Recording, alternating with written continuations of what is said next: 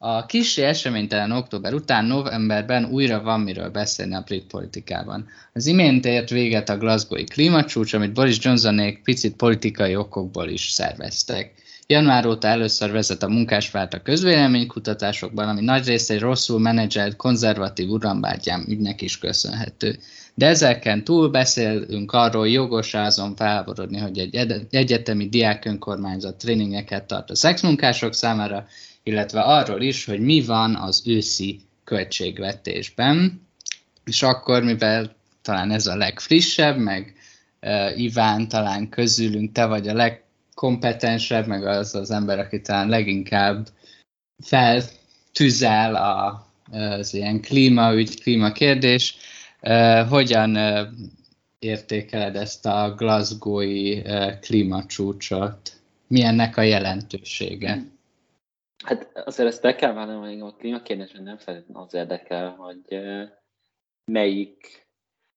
politikus, melyik másik politikussal mit beszélget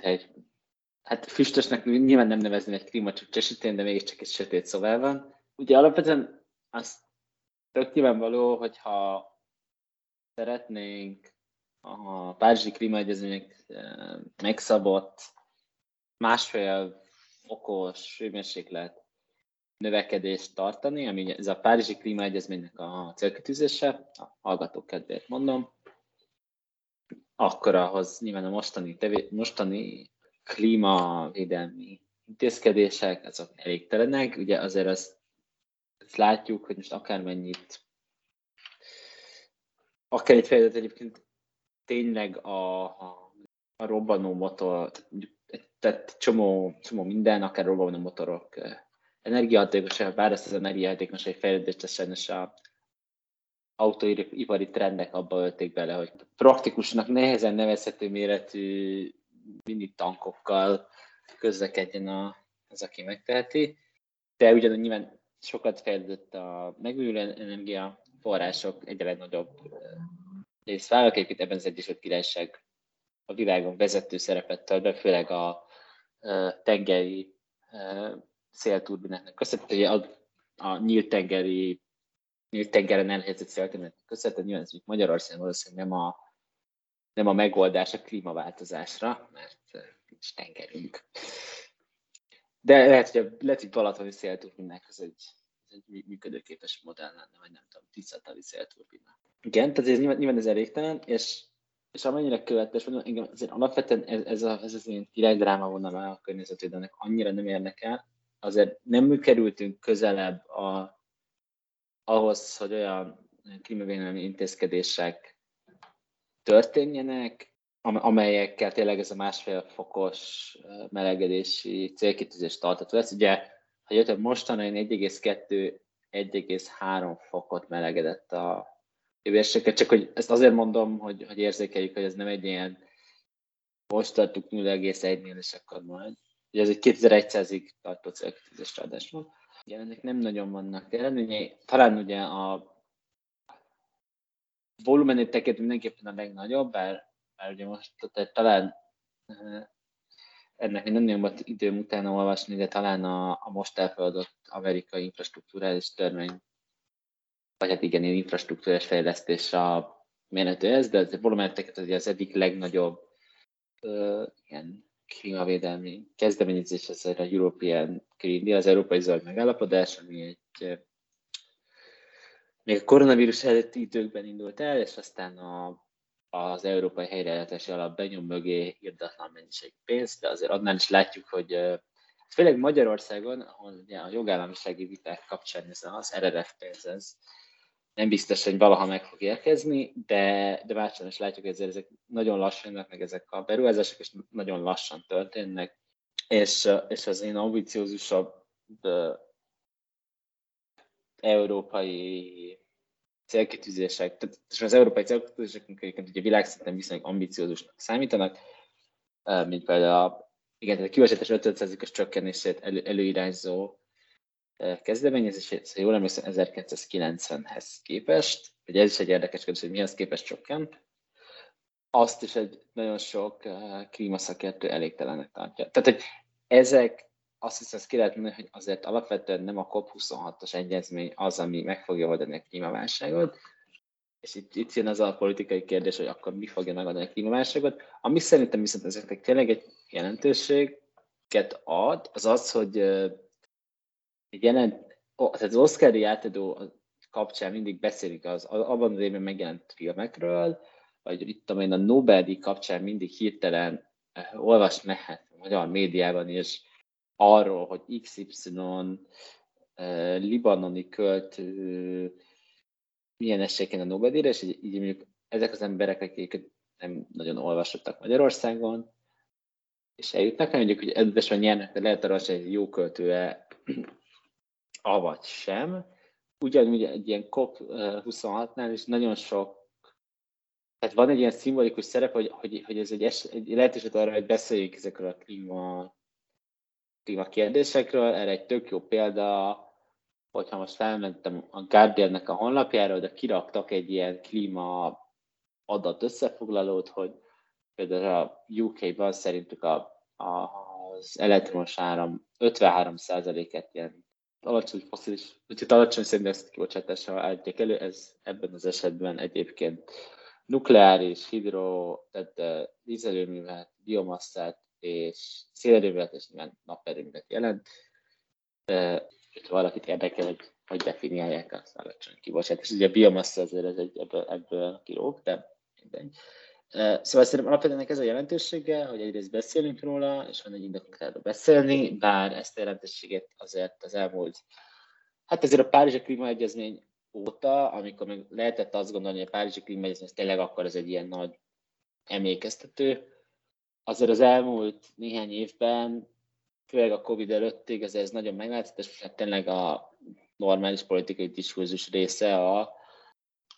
klímaválság ugyanúgy, ahogy mondjuk nem tudom, nincs szükség uh, nyugdíjügyi konferenciára ahhoz, hogy beszéljünk arról, hogy mi van a nyugdíjakkal, vagy nem tudom. És magával a végső végezetül elfogott dokumentummal, amiről mindenféle dolgot kiemeltek, de például az egyik az, hogy szerepel benne azt, hogy a szén felhasználásnak a csökkentésére törekednek, de ugye az eredeti szövegben az lett volna, hogy az annak a folyamatos kivezetésére törekednek, és akkor de India és Kína azt hiszem módosította, módosította végül ezt a végső szöveget, és akkor Alok Sárma, aki a vezetője ennek az egész klímakonferenciának, ugye sírva közölte, hogy ez megtörtént, így az el, elfogadott szöveg az valamilyen szinten előrelépés jelent, vagy igazából ez csak egy ilyen formalitás volt szerinted? Kiemelten Ábel azt hogy nagyon fontos probléma ezeknél a, a klímaváltozásnak a politikájában. Ugye amiről itt Magyarországon szoktuk nagyon leegyszerűen hallani arról, hogy de most miért, miért, miért, miért a magyar ember járjon elektromos autóval, dízeles vagy benzines helyett, miközben Kínában bezzeg a többlenek a, a szénerőműből a füst, nézzük meg, mi történik Indiában. Ugye ezzel azért is leegyszerűsítve, mert ezzel az egyfőre jutó kibocsátás, ez mind Kínában, és hát különösen Indiában ezért lényegesen alacsonyabb, mint, mint mondjuk Magyarországon, vagy pláne az Egyesült Államokban. De ami, ami ebben az igazán politikai problémás, és a kínaiak már ezt, Kína, Kína már ebben egy kicsit mozog, a, kezdenek beleállni a, dekarbonizációba, de az indiaiak azért úgy gondolják, hogy ők ugye alapvetően most kezdtek el fejlődni, mint gazdaság az elmúlt néhány évtizedben, és míg az európaiaknak rohadt egyszerű átállni atomerőműre, meg naperőműre, hiszen már, már fejlett gazdaságok van, addig az indiaiak azok most nem, állít, nem, nem lassíthatják a, a gazdaság fejlődését, ez az érvük azért, hogy ne nőjön a globális széndiokszid kibocsátás, azért az, hogy Indiában mi történik, az a glob, tehát hogy India a, ugye a világnak azt hiszem még a második, de de nem lennék meglepő, hogy most már igazából az első, csak nem tudunk róla. Tehát legnagyobb vagy második legnagyobb ország a lakosság szemet tekintve az egyik leg, egy viszonylag dinamikusan fejlődő gazdaság. Nem lehet az ő, ő nélkülük megoldani a, klímaválság, hiszen ez egy globális probléma, és az indiai karinc gyakran érvel azzal, hogy hogy ez teljesen igazságtalan, hogy a nyugatiak el, elégettek rohadt sok szenet, ebből ők nagyon gazdagok lettek, ők, ő nekik meg erre nem lesz lehetőség, nincs lehetőség. Egyébként van igazság, hogy, hogy ez tényleg nem egy fair helyzet, tehát a klímaválságot valahogy meg kell oldani, és ezt nem fogjuk azzal megoldani, hogyha a világ legnagyobb országa továbbra is fosszilis üzemanyagokra építi a gazdasági növekedését. Nyilván ez felült egy csomó kérdés egyetem. Lehet-e, tud-e a gazdaság növekedni dekarbonizáció mellett? Igen, ez egy, ez egy fontos kérdés. Az is egy fontos kérdés, hogy tényleg ennek vannak igazságossági vetületei, hogy ki fizeti meg a költségeket, ki nem fizeti meg a költségeket, mit tudom, magasabb lesz a rezsi, hogy egy klasszikust idézzek. És ezekkel igen foglalkozni kell, és és azzal is foglalkozik, hogy igen, azért ha a jelenleg a légkörben lévő széndiokszidot, vagy azt a részét, amit az emberi tevékenység juttatott a légkörbe, azt azért jelentős részben a nyugati hatalmak, elsősorban az Egyesült Államok, és ez a márvánként, hogy valamennyire Kína juttatták a légkörbe. Ezzel szerintem a legnagyobb, egyrészt magának a klíma klímaváltozásnak is a legnagyobb elszenvedői a fejlődő ország, fejlődő országok lesznek, vagy a Afrika, Indi, afrikai országok, India, Banglades, stb., illetve azért mondjuk ezeknek az országoknak okozza a legnagyobb problémát hátállni mondjuk nap, naperőművekre, vagy szélerőművekre, vagy mit tudom én, vízerőműre, arra mondjuk de, de, de valószínűleg lehet, hogy egyébként vannak olyan afrikai vagy, vagy ázsiai országok egyébként, vagy dél-amerikai országok egyébként a vízerőműnek is megvannak a földrajzi alapjai. Szóval szerintem ezek nagyon-nagyon fontosan igazságosai kérdések. Egy kicsit azért mind a kínaiaknál, mind az indiaiaknál az elmegy ilyen nacionalista zébe, hogy nekünk nem mondják, meg különben is fejlődni kell, és szerintem ez nagyon félrevisz egy teljesen fontos diskurzust, és hát én úgy gondolom, hogy ha mind mondjuk egy orsz nemzetállamon belüli, belül, mind pedig nemzetállamok között nem oldjuk meg ezeket a most leegyszerűsítve nevezik úgy igazságossági kérdéseket, akkor tényleg nem is fogunk tudni megoldást nyújtani a, a klímaválságnál, ha csak nem egy, nekem sejött, ami mondjuk politikailag nem fog problémákat okozni, mint mondjuk a Macronnak okozott a sárga mellényes tüntetés sorozat. Oké, okay. Egon, neked az ilyen nemzetközi konferenciákkal kapcsolatos véleményedet ismerem, tehát sejtem, hogy erről a vetületére mit gondolnál, de nyugodtan hozd meg a, a véleményedet, ha szeretnéd. Amit elsődlegesen akartam tőled kérdezni, hogy ugye a Boris Johnson konzervatív pártja, az úgy szereti uh, mutatni, meg mondani magáról, hogy ők ilyen környezetvédő zöld konzervatívok. Ez a manifestójában is benne volt, meg azért a retorikájában szokott benne lenni, és nyilván ez, ez a konferencia ennek egy példája akart lenni, és mutatnia, hogy milyen komolyan veszik a környezetvédelmet. Szerinted ez, ez ezzel sikerült, vagy épp, hogy esetleg azokkal a kritikákkal, amit többen megfogalmaztak, hogy ez igazából tulajdonképpen praktikusan semmire se volt jó. Igazából épp, hogy visszalőtt, és nem sikerült ezt a, ezt a küldetési tudatát kifejezni ezen a konferencián keresztül.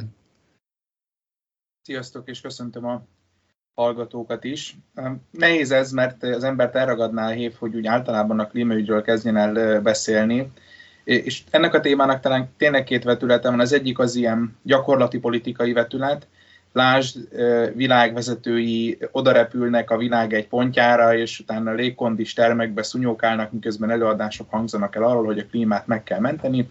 és mindenki megfogadja, hogy ezt meg is fogja tenni, anélkül, hogy valamilyen érdembeli gyakorlati javaslat elhangozna,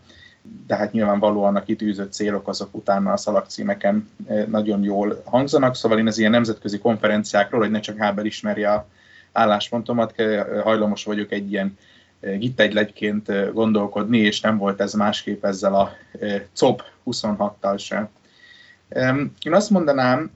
hogy most ne, ne csapongjak teljesen tényleg a klímaügyben, én az, hogy az Egyesült Királyság, amit megtehet, vagy pontosabban, amit egy fejlett gazdaság megtehet klímaügyben, én azt gondolom, hogy az Egyesült Királyság azt, azt megteszi. Ha megnézzük, hogy hogyan alakult széndiokszid kibocsátás az elmúlt 40 éves távlaton, vagy 30 éves távlaton, és ehhez képest hogyan alakult a gazdaságnak a kibocsátása, akkor egy nagyon kedvező kép tárul a szemünk elé. Volt egy dinamikus növekedés az elmúlt 30 évben, ehhez képest a széndiokszidnak a kibocsátása csökkent 40-50 százalékkal a 1990-es szintjéhez képest, most a pontos számot nem tudom. És a kormánynak van is egy ilyen vállalása, hogy ezt a csökkentést, vagy csökkentést folytatni fogja, és ugye ki is tűzték, mint számos más országban, hogy 2050-re legyen itt egy ilyen karbonsemlegesség, azt hiszem itt ez a jó szó, de majd Iván kiavít, hogyha rosszul mondom, és a jelenlegi tendenciák alapján azt látjuk, hogy ennek, ennek van is egy reális esélye, emellett a Egyesült Királyságban az energia mix is azért átalakul, egy pozitív irányban, David Cameron annó mindig elmondta, hogy az a kedvenc statisztikája, hogy a brit napelemeknek a 99%-át azt az ő miniszterelnöksége során installálták, tehát vannak ilyen jellegű pozitív változások. Nyilvánvalóan fel lehet tenni kérdés, hogy ez most a, a klímaváltozás globális kontextusában mennyit számít. Maga a, a konferencia, vagy hogy ez most ez egy ilyen signaling, vagy, vagy mi akar lenni, én nagyon sokszor beszéltünk a globális Britanniának a képéről, meg írtam is róla én is más fórumokon. Én nem, nem gondolom, hogy ha a globális Britanniáról beszélünk, akkor nem gondolom, hogy ezt egy ilyen nagy nemzetközi klímakonferenciának a kontextusában lenne érdemes értelmezni. Én tényleg azt gondolom, hogy ehhez zárt ajtók mögött a világ vezetői azért meglehetősen cinikusan viszonyulnak, és tényleg azért láthatóak voltak azok a képek, ahogy, ahogy hát nem, nem túl lelkesen követik, a, követik az eseményeket és sajnos úgy sem fogom tudni, szóval én ennek nem, nem tulajdonítanék brit szempontból túl nagy jelentőséget, ha hát többet írtam, hogy a zöldeket végképp kiakasztam ugye a új brit kereskedelem politikáról, meg hogy hogyan fogja felpörgő brit szabadkereskedelem újra nagyjá tenni Britanniát, de hát nyilvánvalóan ilyen valós zöld aspektusból szabadkereskedelem az a fő, fő gonosz úgy, hogy ezzel nem biztos, hogy elnyertem a tetszésüket. És akkor végül egy, tényleg egy pár gondolat erről a zöldügyről, mert ezt Iván is boncolgatta, most ennek egy külön adást lehetne szentelni, meg lehet, hogy hárman már egy könyvet is tudnák írni a témában. Én tényleg azt gondolom, hogy ugye felvetették Iván az egyenlő, a, a méltányossági szempontokat, meg szociális szempontokat. Szoktunk beszélni ökológiai lábnyomról, és akkor azt mondjuk, hogy a Földnek az ökológiai lábnyom az jelenleg 1,7 környékén van, vagy lehet már egy kicsit magasabb is. Tehát 1,7 földre lenne szükségünk ahhoz, hogy fenntartsuk a jelenlegi, a, a természeti erőforrásoknak a jelenlegi felhasználásának az ütemét. Oké, okay, akkor végezzük el ezt a gondolatkísérletet, és akkor nézzük meg, megnézzük, hogy mennyi jelenleg a világnak a GDP-je, és visszaosztjuk 1,7-del, tehát meglátjuk, hogy mi az a termelési szint, amit még a bolygó úgy elvisel. Azt mondjuk, hogy akkor egy, és akkor a bolygó teljes egészébe kihasználjuk. És hogyha ezt visszaosztjuk a bolygó lakosságára, akkor meglátjuk azt, hogy megkapjuk azt, hogy a vásárló, vásároló paritáson vett egyfőre jutó GDP-nek a szintje az úgy nagyjából az angolaival van egy szinten. Tehát a bolygó akkor működik fenntarthatóan, akkor egy az ökológiai lábnyomunk, hogyha mindenki, hogy az emberiség átlagban úgy él, mint jelenleg az angolaiak. Tehát mondhatjuk, hogy ez így nem, nem hangzik túl jól legalábbis, tehát ezzel felmerülnek bizonyos aggályok akkor mit érdemes nézni, mert hát az ugye csak nem kellene elengednünk. És ez az, a, ez az a pont, amikor az ember optimista lehet. Mindig a kibocsátásnak a változásáról beszéltünk, szennyezőanyagok kibocsátásának változásáról beszélünk egy ilyen 40-50 éves időtávon, ami egy tényleg látványos, látványos növekedés mutatott.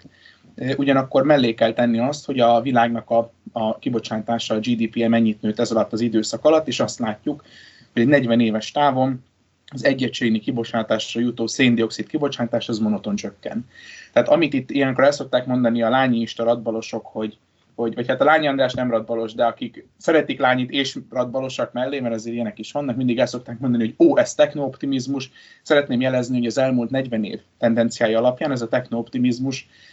igencsak, igencsak indokolt. Tényleg nézzétek meg ezeket az idősorokat. Ha ez a tendencia így folytatódik, és tényleg így haladunk, hogy az elmúlt 40 évben, akkor van esély arra, hogy, hogy anélkül, hogy a harmadik világnak a szegénységből kiemelkedő tömegeit visszarugdosnánk a szegénységbe, meg azt mondanánk, hogy ne fogyasszanak, valamilyen módon tudjuk csökkenteni a kibocsátást, ismétlem megint csak GDP vagy termelés arányosan. Felírtam még pár, pár kulcsszót, mint a pubertáskorát elérő Greta Thunbergnek a hisztérikus klímaörjöngése, de ezekről nem fogok beszélni most a kedvetekért, meg a hallgató kedvéért is, úgyhogy szerintem mehetünk tovább. Vagy Ábel, mondj te is valamit. Ha már a, csak a, a Greta Thunberget felhoztad, arra, arra gondoltam, hogy vagy ez egy brit politikai szempontból az alapvetően egy mindenképpen érdemes, érdekes vetület ennek a dolognak, ugye, hogy ezt Glasgow-ban szervezték meg, és ez valószínűleg azért is volt, hogy ugye a skót függetlenségi törekvéseket kicsit csitítsák, és jelezzék, hogy milyen fontos a skó, része Skócia az Egyesült Királyságnak például, és hogy nyilván ez egy szimbolikus része volt a helyszín választásának, ami érdekes, és ami miatt eszembe jutott a Greta Thunberg, hogy azért itt is látszott bizonyos a, a, a konferencia kapcsán is megjelentek bizonyos törésvonalak, ugye, hogy amire te utaltál Egon, hogy a Greta Thunberg ugye körülbelül már a konferencia felénél azt mondta, amit egyébként azóta többen mondtak, hogy hát ez a konferencia igazából semmit se volt jó, semmit sem ér, semmi haladást nem értünk el vele, és sokkal többet vállalást is kellett volna ebből hozni, és akkor ugye nyilván ez, ez a kritika ment a világ vezetők számára, és akkor erre már Nicola Sturgeon, aki mivel ugye Glasgow-ban volt, ezzel talán kicsit nagyobb platformot is kapott, mint hogyha mondjuk a klímacsúcs, nem tudom, Manchesterben lett volna. Már mondta is, hogy igen, ő természetesen egyetért Greta Thunberggel, és a fiatalok érdekében ő már rögtön több intézkedést hozott volna, és nyilvánvalóan ugye a, a skót függetlenségnek az egyik célközönsége, meg ahol ez a legnépszerűbb, az messze az ilyen az 16-24 köz, 25 év közötti korosztály, tehát nyilván ezzel, ezzel nekik is appellált. Egyébként azzal, hogy magában, maga a Johnson kormány, vagy Britanniában milyen dolgokat, vagy hogy mennyire tesznek meg mindent a környezetvédelmén, egy új keletű kritikában, vagy egy, új, egy ilyen új tünete annak, hogy talán valamikor jobban is lehetne ezeket használni, hogy a, volt egy bejelentés talán pont a klímacsúcs előtti egy hétben, vagy épp a második napján, hogy Rishi Sunak azt tervezi, hogy a belföldi repülőjáratok számára egy adócsökkentést, vagy egy kedvezményesebb működési lehetőséget, mert anyagilag biztosítana, ami nyilván szerintem abszurd dolog, pláne, hogy nyilván a brit vasút azért elég drága, viszont meglehetősen gyors, és nem, nincs túl nagy különbség a legtöbb uh, hely elérésében időben, mint hogy elérjen. Jó, nyilván Londonból Aberdeenbe talán már lehet, hogy jobb repülni, mint vonatozni, de, de mondjuk a London Edinburgh távolság szerintem az körülbelül ugyanannyi becsekkolással számítva, mint hogyha felpattanna valaki a, a vonatra. Nekem ezzel kapcsolatban ennyi jutott eszembe, talán a, a maga milyen nagy konferencia szempontjából arra emlékeztetem, az ilyen 2000-es évek elején a, a gyermek szegénység ellen és a szegénység ellen rendeztek ilyen konferenciákat, és hát nem vagyok biztos benne, hogy ez annyira hozzájárult a szegény gyerekek segítéséhez. Én, én azért alapvetően nem, nem értek egyet az egonnal. Igen, tehát ahogy ezt én is mondtam, azért voltak uh, hatékonysági, például robbanómotoroknak klasszikus mondom, ez az, hogy éppenséggel ebből az lehet, hogy emiatt a az olajválság, ut- amikor az olajválság után elkezdtünk, elkezdtünk, hát én nagyon messze vagyok a autóipartól, amikor az autóipar elkezdett ilyen áramvonalassabb, kevésbé dobozszerű autókat gyártani, ki lehet hogy hogyan jöttek így a 80-as évektől olyan autók, amik nem úgy néznek ki, mint egy, hát Wartburg, Zsiguli, hogy a hallgatóknak értelmezhető példákat mondjak, hogy ezek helyett jött, nem tudom, Golf, vagy Opel Astra, vagy tudom én. Jó, Magyarországon ez egy rendszerváltás is benne volt, de hogy olyan autók, amik sokkal, onnan sok, ez főleg Amerikában kimutatható. Most, hogy ehhez képest még Magyarországon is, ami nem egy, nem a világ leggazdagabb országa, még Magyarországon is az új autónak egy túlnyomó többsége most már SUV, ami nem, ami ugye egy lényegesen energiapazarlóbb konstrukció, és ennek egyébként fizikai okai vannak, tehát hogy azért energiapazarló, mert nagyobb, és nagyon és nagyobb a magasabb, és tehát egy rosszabb a légellenállása. És ezt csak azért emelem ki, hogy és ezért nem, nem szeretem a techno-optimizmust, mert hogy, hogy lehet persze sikereket elérni a technológiában, csak egyrészt kérdés az, hogy ezek a sikerek, ezek elég gyorsan jönnek ahhoz, hogy egy tényleg mondjuk a másfél százalék tartáson, másfél el, el, elég gyorsan be lehessen őket vetni, tehát erre egy jó példa a, a nem fogom tudni magyarul, hogy hogy egy carbon capture, tehát az ilyen széndiokszid megkötő technológiák, amiken kísérleteznek, és nyilván jó lenne, ha ezek sikeresek lennének, csak ez a kérdés, hogy ezek mennyire lesznek mainstream technológiák mondjuk 2030-ig. Ez az egyik. És a másik, hogy, hogy, hogy azért az fontos, hogy, hogy ne csak arányaiban javuljanak, hanem nettó is javuljanak a, javuljon a, mondjuk a kibocsátás, és, és igen, például a legtöbb nyugati országban, egyébként Magyarországon az csökkent már a egyfélőjutó széndiokszid kibocsátás az elmúlt évtizedekben, de közben azért a legtöbb nyugati országon a, valószínűleg a nettó kibocsátás nem csökkent, olyan nőtt a népesség. Ez mondjuk Magyarországon természetesen nem így történt. És hogyha így néz, és, és, és, szerintem ez a technológia is ez van, hogy persze lehet, hogy egy, egy robbanó motor kevesebb benzin, hatékonyabb használja, fel a, használja a benzint vagy dízelt, mert ugye a dízelnézet tudjuk, hogy ez mindegy, hogy működik, de hogyha ezt nem, nem, nem okosan arra használjuk, hogy minél kevesebb csökken a kibocsátása az autóiparnak, vagy a közlekedésnek pontosabban, és ehelyett arra használjuk, hogy nagyobb kocsikban tudjuk utazni, akkor igazából teljesen felesleges. És ezért ez, egy, ez, való, ez az életünk területén igen, és ezzel nem gondolom azt, hogy elég a technológiában bízni, nem a technológiában kell bízni abban, hogy olyan ö, társadalmi szinten olyan intézkedéseket hozunk meg, amelyekkel csökkenni fel a kibocsátás. Erre egyébként vannak technológiáink ma is, és például a, a napenergiában, hogy techno-optimista legyek, a nap, nap és szélenergiában, főleg a napenergiában ez elég komoly hatékonyságbeli és árbeli előrelépéseket tett a, a világ az elmúlt akár csak néhány évben, év, vagy egy évtizedben. Ezzel lehetne vitatkozni, és nagyon messze vinne, úgyhogy mint autoritár szerkesztőt kérdezlek téged, Ável, hogy... hogy Mondjad, vár, vár, ez... végre vita van, ez nem, helyes. Nem tudom, hogy, vagy nem, nem, nem hiszem, hogy egy nagy vita ebből kibontakozna. Én tényleg azt gondolom, hogy így, így környezetszennyezésen az elmúlt vagy környezetszennyezés visszafogása terén történtek komoly előrelépések az elmúlt 40 évben. Én nem, nem vagyok tisztában azzal, hogy nem gondolom azt, hogy ez bármilyen ilyen jelentősebb állami beavatkozásnak lett volna az eredménye. Ezek általában technológiai fejlesztéseknek az eredményei voltak, és nem pedig politikusok összeültek és kitalálták, hogy most akkor hogyan fogják jól átalakítani a társadalmainkat persze mennyire fog elterjedni egy adott technológia,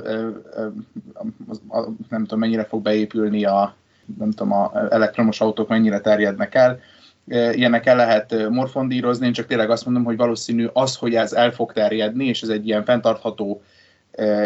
világhoz fog elvezetni, ennek valószínű nagyobb az esélye, mint az, hogy politikusok megbeszélik azt, hogy 2050-re milyen középhőmérséklet emelkedési célokat ideális kitűzni, és utána ezt, ezt ki lehet rakosgatni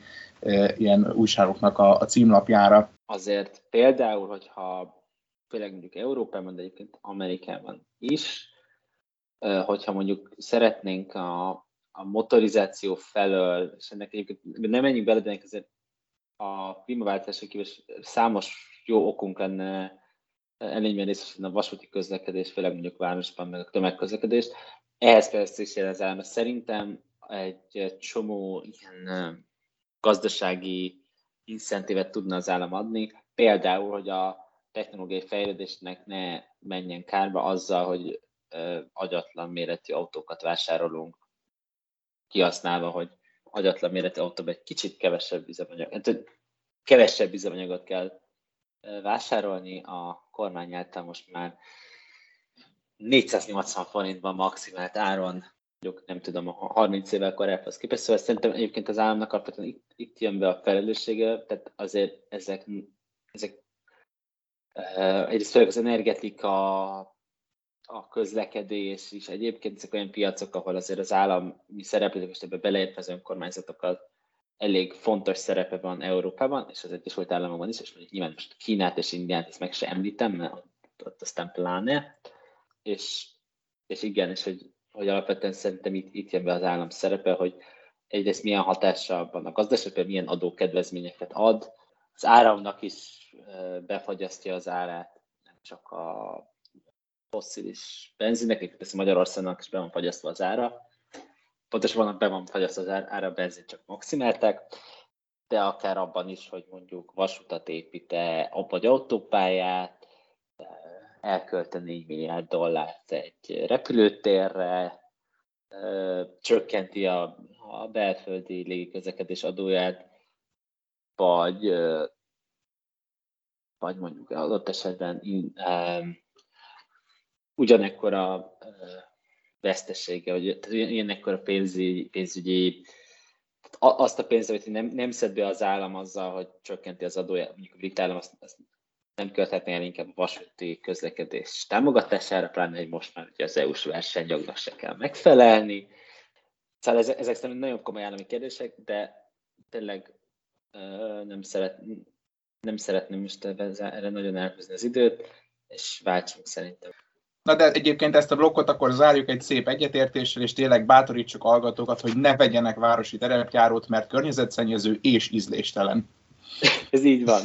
Úgyhogy Ábel szerintem mindentől már. E, nagyszerű. E, akkor menjünk is tovább. Még hozzá egy újabb, májusban már volt hasonló, vagy áprilisban már volt hasonlóról szó, ilyen konzervatív pártot körülvevő ilyen mond, urambátyám, vagy korrupciós vádakról, botrányról. Tehát mi történt az elmúlt hónapban? Volt egy Owen Patterson nevű konzervatív képviselő, ami, aki egy lobbizó botrányba keveredett, amikor kiderült, hogy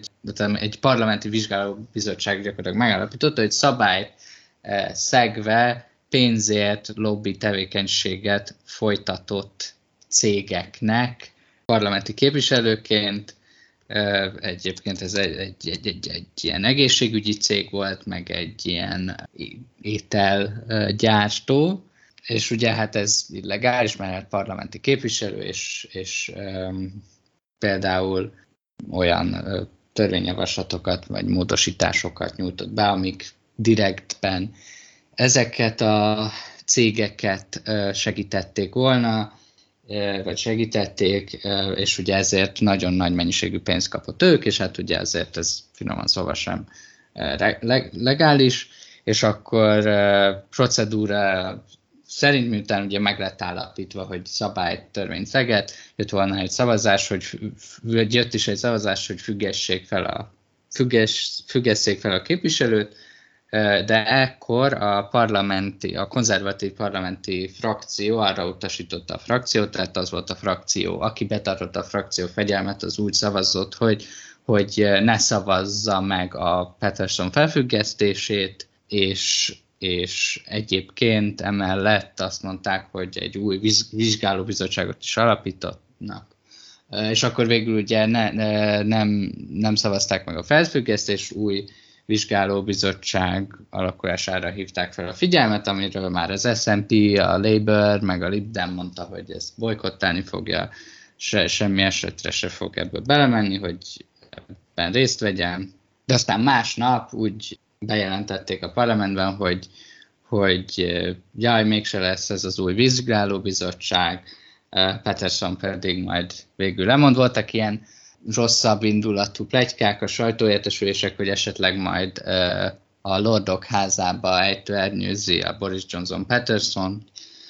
de ezt végül is aztán száfolták, tagadták, és ez nem következett be. Ugye mondják azt, hogy Peterson egy, egy hosszú idők óta, vagy még régebb óta egy Brexit támogató és Johnsonhoz hűséges, és ez, ezért akart állítólag Johnson, Boris Johnson megvédeni, és elérni, hogy ne kelljen lemondania. Illetve azt is mondják, hogy az a vizsgálóbizottság elnök, aki a Peterson ügyét nyomozta, ő belengedte még korábban, hogy a Boris Johnson lakásfelújítási botránya miatt is, val azzal kapcsolatban is szeretne egy vizsgálatot indítani, és akkor ezért gondolták úgy, vagy Boris Johnson azt mondják, hogy ezért is gondolhatta úgy, hogy ezt a vizsgálóbizottságot félre kellene esetleg tolni. És egyébként emellett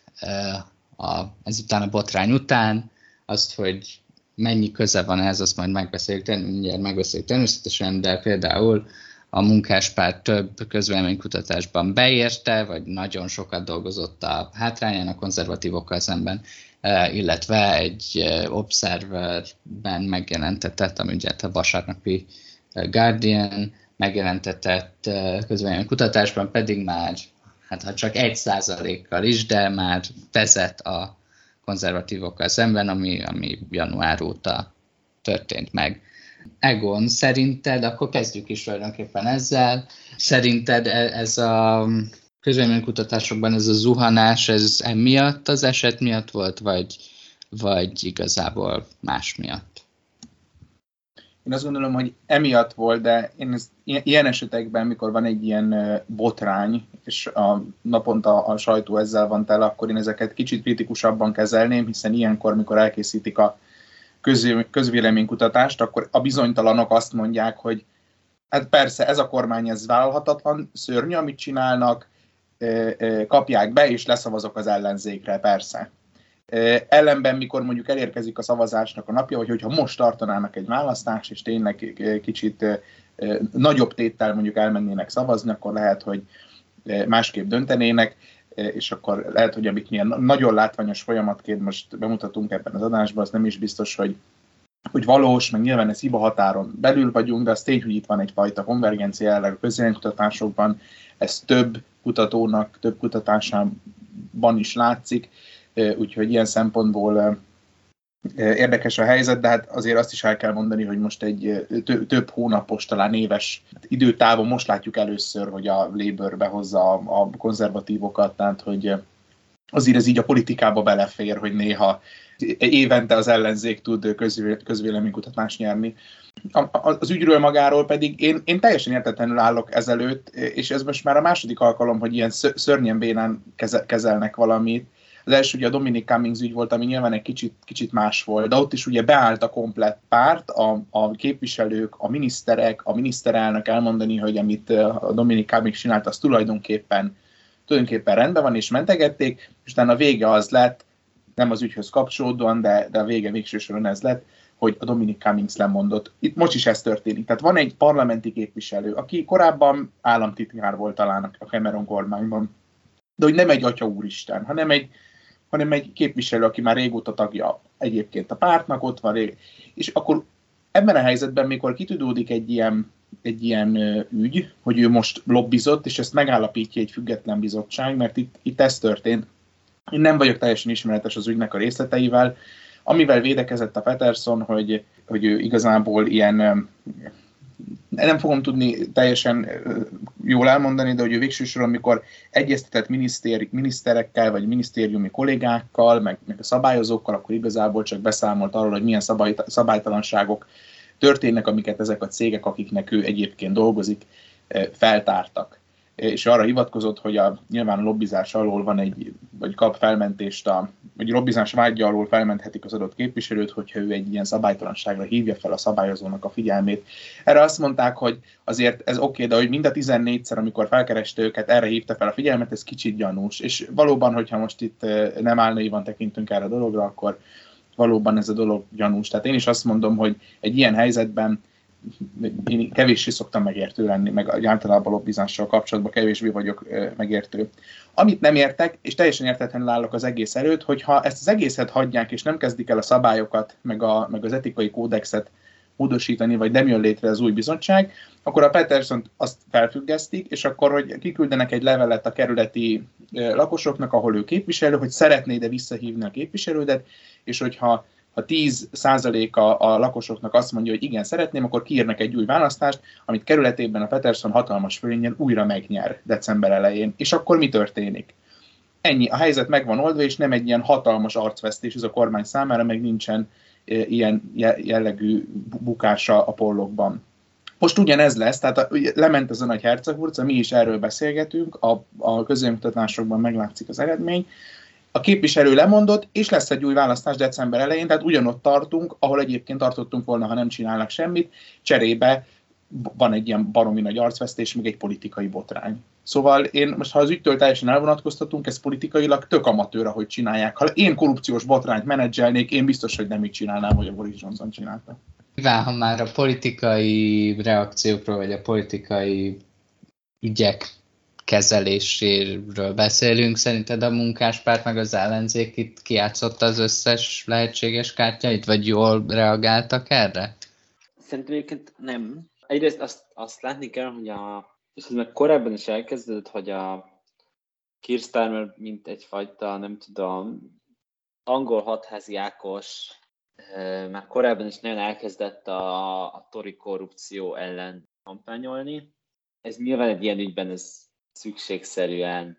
bejön, valószínűleg akkor, se jönne akkor, akkor is bejönne, hogy a Keir nem kampányolna a korrupció ellen, mert ez a, ez a politikának a, az, ahogy az Egon is mondta, az a, az a logikája, hogy egy ilyen korrupciós ügynegye minden bizonytalan, akkor leszavaz az ellenzékre. Egyébként én annyiban javítanak ki ebből, hogy a Savanta Comrance közvéleménykutatónak a News 90-nek készült közönkutatásra egy 6% pontos munkáspárti előnyt mért, ezt eh, november 11-12-én rögzítették, és november 7-éhez képest eh, egy 5% pontos javulás, illetve 4% pontos csökkenés nyilván a munkáspártok és a toriknak. Ez egy nagyon, ez, azért egy kimagasztós, egy túl jó, vagy egy, tehát hogy a munkáspártok valószínűleg felülmérő közönkutatás, de vannak olyanok, akik kifejezetten kényelmes munkáspertelek ennek. Igen, de szerintem ahhoz, hogy ez az egész korrupció téma sikeres tudjon lenni, ahhoz ezt át kell alakítani egy ilyen adhok téma, nyilván, hogyha az emberek nem szeretik ezt az urembátyán világot, a toriknak ez egyébként egy kifejezetten kényes téma, mert a torik azok történelmileg hajlamosak ilyen urambátyám módban működni, és itt most azért mondom, azért hogy az uram bátyám nem arra kell gondolni, hogy nem csak ilyenekre kell gondolni, hogy lobbiznak a, nem tudom, valami cégnek, ami fizet nekik. Ugye most ebben most egy kérdés, hogy lehet-e második munkájuk a képviselőknek, hanem, hanem arról is szó van, hogy azért mondjuk, ha megnézzük, hogy Boris Johnsonra lehet tudni, hogy ő már a gimnázium Etonban ismeri a, a David Cameron, de mégiscsak az elődje, vagy a közvetlen elődje, de elődje, hogy a, a, a Michael Gavaki miniszter, ő, ő is így egy körökben mozottak már. Azt hiszem, hogy a Michael Gav is itt járt, de egyetemista koruk már biztosan. És hogy ennek azért nagyon sok, nagyon hosszú története van, hogy azért a, a konzervatív párt hozzátéve, hogy azért a munkáspárti miniszternek is jellemzően Oxford, Oxfordi diplomával lettek miniszterelnökök, tehát azért a munkáspárt, csak munkáspártban is persze mint egy általán brit nagyon sok ilyen magániskola, Oxford csőben kiképzett, kisebb részben magániskola, Cambridge csőben kivégzett, kiképzett politikus van, kivégzett politikus. Ilyen, nem tudom, a francia forradalom, csapjuk fel Jakobinusok, na úgy meg lehet oldani az uram bátyámot. Tehát igen, igen. Szóval, hogy kiképzett politikusok vannak, és emiatt főleg a torik nem mentegetve, nem téve úgy, hogy a Labour az teljesen ártalmatlan a,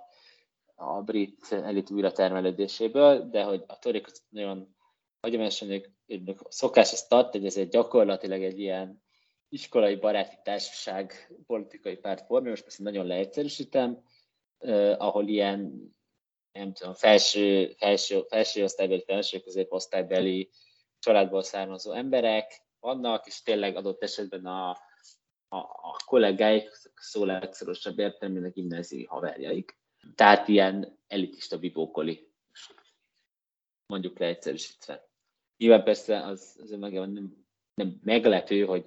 egy politikai párt emberei azok egymással személyes viszonyban vannak, de azért az, hogy ez nem egy, nem egy, egy ilyen, nem a, nem, nem a párt, párt szervezetből eredő viszont arra van szó, hogy jóba lettünk, nem tudom, kopogtatás közben, az,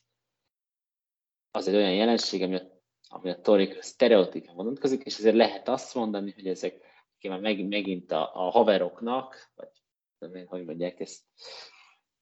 ezekben a körökben a, a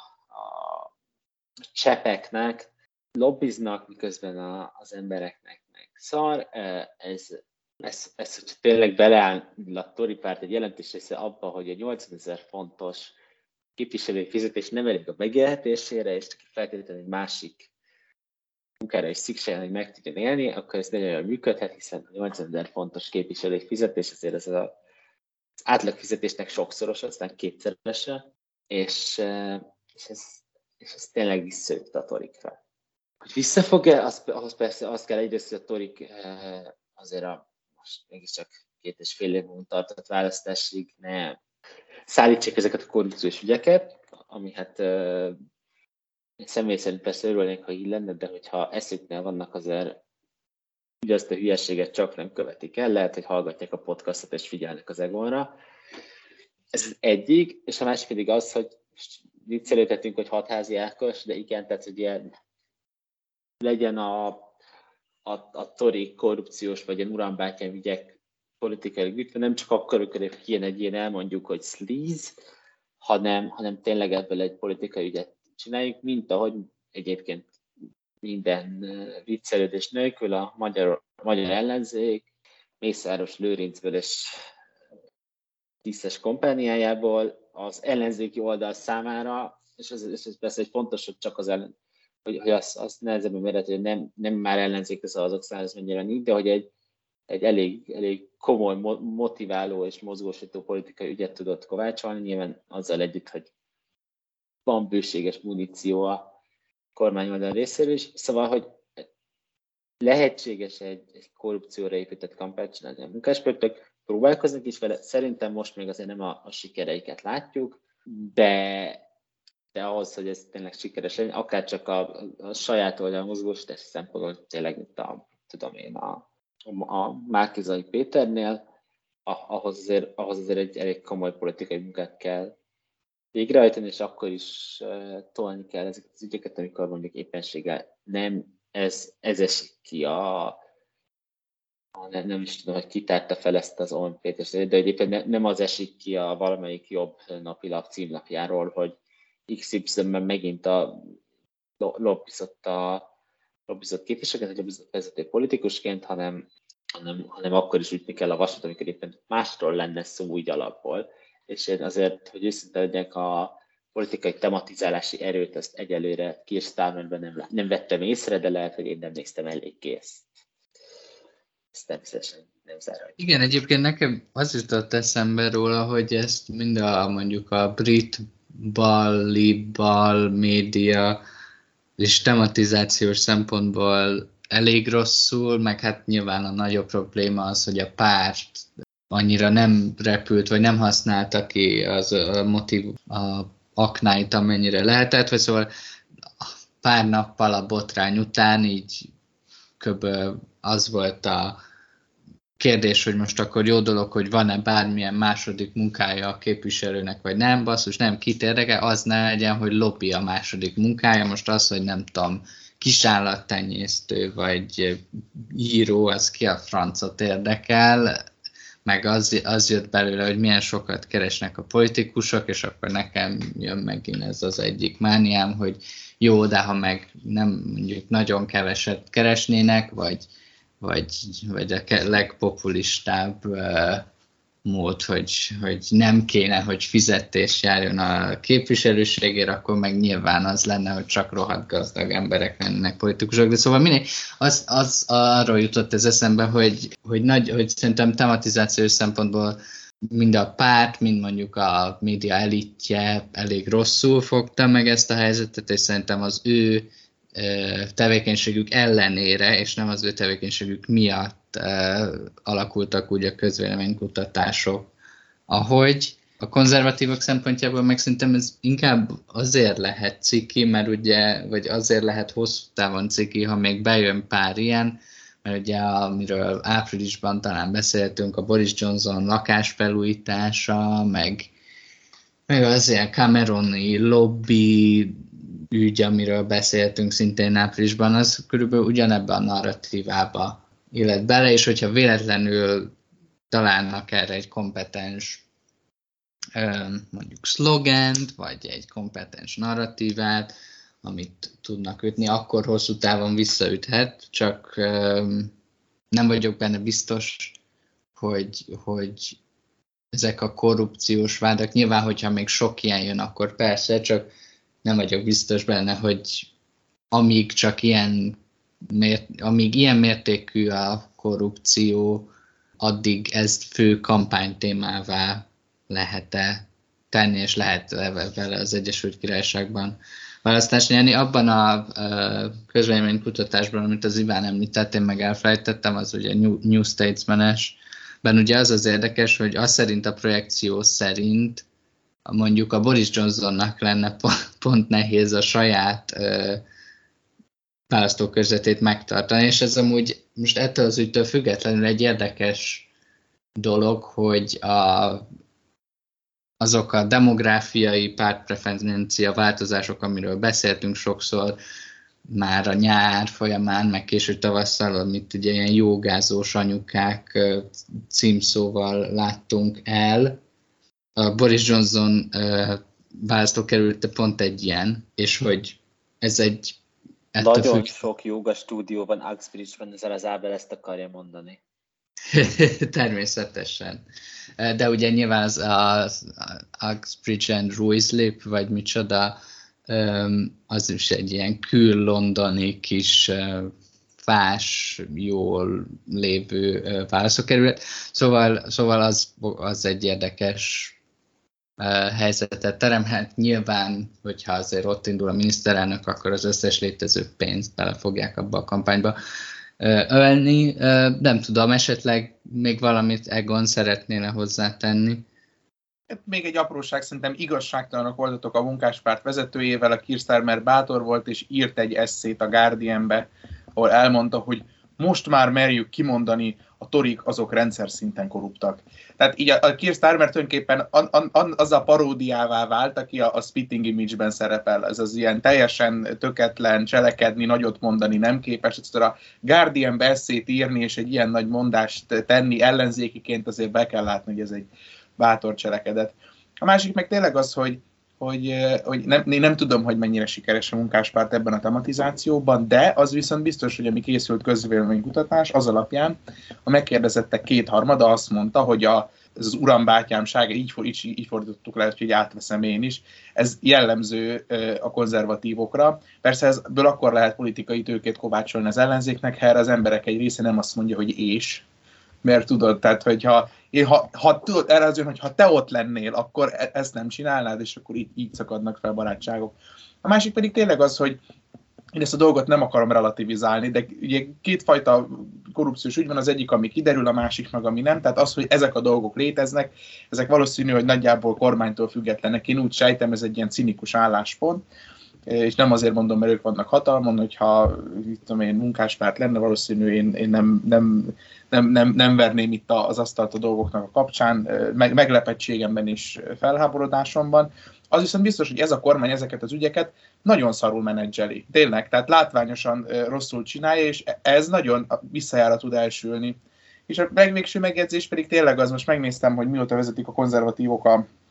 közönkutatásokat, és amint az átlagot, a Poll of Post, hogyha megnézitek, és az jön hogy két éve. Tehát egy 12 éve hatalmon lévő párt belekeveredik ö, ö, ilyen korrupciógyanús ügyek sorozatába az elmúlt egy évben, és akkor így az ellenzéknek sikerül elérni azt, hogy a közönkutatásokba így kihozzák X-re. Tehát azért maradjunk annyiba, hogy én még, mint a Tori pártnak a tagja, nem estem túl nagy pánikba. Igen, nem, hogy néhány dolgot tennék hozzá, igen, ezen mondjuk valószínűleg én sem ijednék meg. Boris Johnson helyében Keir Starmer eszét, ezt el kell ismerni. Egyébként szerintem én kedventenek az egyrészt napja, aki hát a Guardianben, mert az online Guardian, ez valószínűleg egy mai Observer ilyen címlapos anyag lehetett. Nyilván Magyarországon viszonylag keveset látom ezt a papír alapon, egy ilyen, de, de csak a headline-t olvasod, ami, valami, ami ez konkrétan az volt, hogy Jennifer Arcuri, egy üzletember, aki eh, a sajtérteség szerint musizgatott Boris Johnson, amikor Boris Johnson polgármester volt, hogy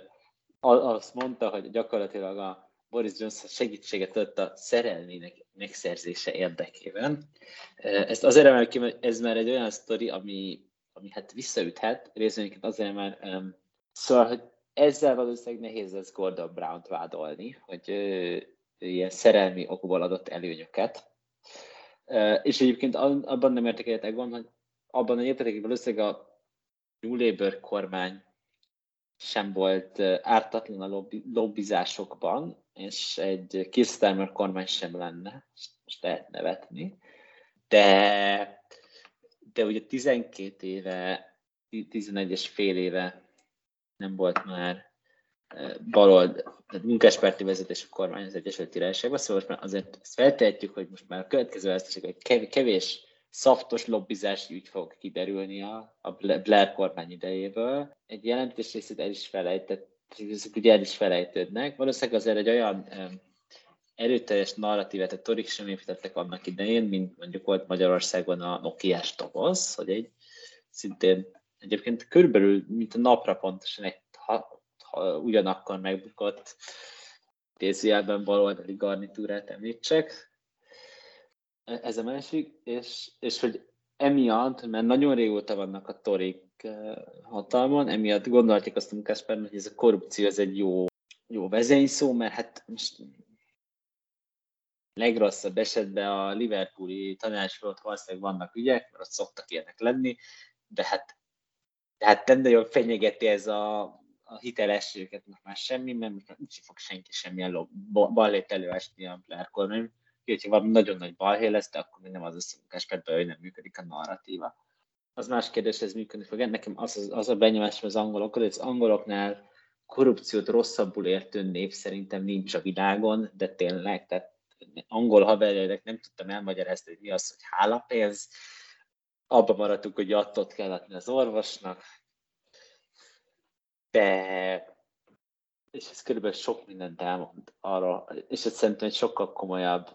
eh, kihívás, mint az, hogy, az, az, hogy hirtelen a munkáspárt korrupciós ügyei, ezek kigények a narratívet. És a harmadik dolog, hogy eh, sajnos el kell csak elvel nem végeznek az Egyesült Királyságban sem, legalábbis ilyenkor így a választás előtt két és fél évvel nem végeznek választókerületi szintű kutatásokat, hanem csak leosztják a, a, a swingeket, és sajnos azért az sajnos, szerencsére ezt nem tudjuk, a, az, az, az viszonylag ritka, hogy a miniszterelnöknek a miniszterelnökisége ne adjon valamennyi boostot a, a választáson, és ezért nem is szoktak miniszterelnökök megbukni, szóval bár bár az Owen Jones, Ash Sarkar tenger egyébként nagyon szerette volna ezt elérni már 19-ben is, mert egyébként ők is leértek, hogy ez nagyon szimbolikus és nagyon vicces lenne. Hát meg ott a, a nagy probléma az volt, hogy ezt a Corbyn is komolyan gondolta, és egy csomó pénzt átcsoportosított. nem, nem annyira a Corbyn, hanem ugye a háttéren, nem minden menjünk bele, hogy milyen színvonalú háttéremberek dolgoztak ott, mert kitépem a hajam, de, de azért még sokkal szorosabb eredménye is lesz a 2020, hát várhatóan 2024-es választásnak, még akkor se hiszem, hogy, hogy, hogy pont a Boris Johnson körzetét buknak a torik, úgyhogy Boris Johnson még miniszterelnök. Ha Boris Johnson már nem miniszterelnök, akkor már beszélünk valami izgalmas dologról. Aztán lehet, hogy akkor uh, Ali Milani, vagy, vagy persze nem, azt nem Ali Milani, hanem hogy helyette indítanak Kasperból, az boldog lehet, és Oxbridge and South Ruislip, vagy hogy is hívja, hogy, hogy mi is ennek a neve, polgárai pedig nem konzervatív képviselőt küldnek a parlamentbe. Szuper, és akkor beszélhetünk is a Darami szex munkásokról. Alapvető... Melyikről, Ábel? Mesélj! Melyikről szeretnél?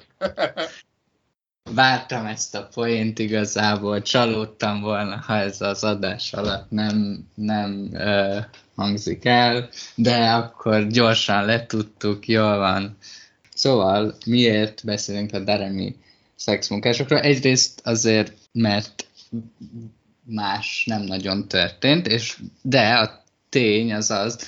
hogy, hogy ez tényleg valamennyire, ha nem is dominálta, de, de szerves része volt a brit sajtónak, pont egyébként az elmúlt héten, és ugye mi történt itt? Lehet, hogy számomra egyébként én azért vettem észre, mert ugye aki esetleg még nem hallgatta az elején a podcastet, én Deremben négy évet töltöttem el a Deremi Egyetemen,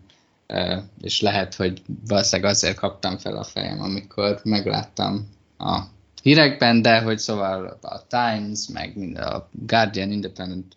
Express, Daily Mail, mindenféle írta erről a témáról. Szóval mi történt? Az történt, hogy a Durham Students Union, ami mondjuk a helyi tehát hallgatói önkormányzat, Durham önkormányzat, egy körimélben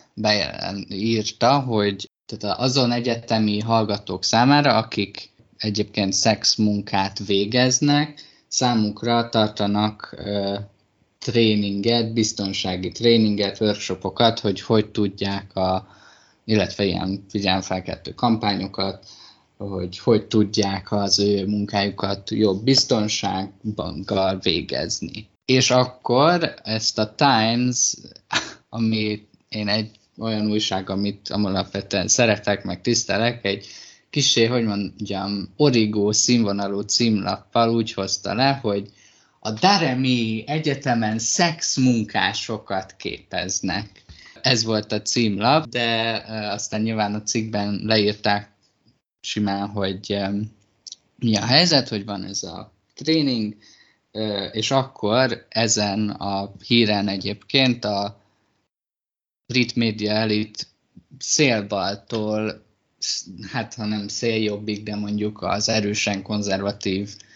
oldalakig teljesen kiakadt. Diane Abbott is írta, hogy ez felháborító, aki ugye Jeremy Corbynnak egy közeli szövetségese volt, aztán Sonia, Sonia Szóda, aki az Observer, tehát a vasárnapi Guardiannek a szerkesztője, ő is kritikus volt ezzel kapcsolatban a, de ugye maga a brit kormány részéről a továbbtanulási államtitkár is azt mondta, hogy ez nem jó, hogy a Darem ilyeneket csinál, és ez egy veszélyes munka felé tereli a diákokat, és ugye hát a Times maga is egy meglehetősen kicsit hisztériakeltős, vagy morális pánikkal átitatott headline-nal sikerült tálalni ezt a helyzetet, de miután ez megtörtént, az egyetem szombaton, tehát ez egy, ez egy héten ment le ez a, tehát azon a héten, amikor felveszek ezt az adást, ment le ez a történet, és a hét végén a Daremi Egyetem maga, tehát nem csak a hallgatói önkormányzat kiadott egy közleményt, hogy teljes mértékben kiáll az, a diák önkormányzatnak a programja mellett, és támogatja, hogy a diák közössége biztons, minél nagyobb biztonságban legyen, és ez a, ezek a programok vagy tréningek azok ezt elősegítik. Nekem az első kérdésem az lenne, hogy szerintetek ezen az ügyön miért akadt ki tényleg a Diane Abbott-től a mostani tori kormányig az egész politikai paletta. Egyrészt szól, hogy is az Ábel nem tért ki, hogy mit is értünk szexmunka alá, és szerintem most azt mondom, elég szexmunkató lesz, mert ha én jól értem, hogy alapvetően egyrészt a sugar baby, sugar daddy kapcsolatokról van szó, tehát amikor ilyen idősebb, jobb mód, jó módú férfiak, vagy persze pontosan jó, jó módú nők, viszonylag állandó szexuális partnert bérelnek. Lesz. Hát igen, különféle anyagi ellenszolgáltatásokat cserébe. Ezt Magyarországon a nevezetes puncs.hu terjeszti, vagy legalábbis facilitálja ezt a jelenséget. Ez az egyik. A másik pedig, ha jól értem, ilyen OnlyFans-es, tehát ilyen ember bólogat, tehát igen, tehát ugye a, pedig... Igen, meg hát ilyen, nem tudom, az én személyes ismerettségemben egy ilyen uh, striptease bárban dolgozó ember volt, aki szintén a tehát ő, az is szexmunka kategóriába sorolhat. Igen, igen, igen, igen, tehát azért fontos, azért, azért ha, szeretem hasonlítani, ne arra gondol, de hogy, hogy azért tisztázzuk egy pontosan milyen, milyen, szex, milyen munka, miről, miről, is van szó, hogy az ábel szexmunkát mondnak, hogy mire kell gondolni, mert szerintem hiszem, hogy erre gondolt feltétlenül hallgató. Hát szerintem egyrészt nyilván, és erre vannak statisztikák, hogy a hallgatóknak az közel 5% végez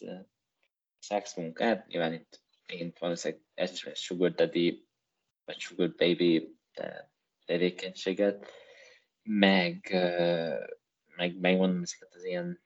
igazából tehát, hogy vagy striptease dolgozik, vagy pedig uh, OnlyFans-en OnlyFans-ezik, hogy mondják ezt?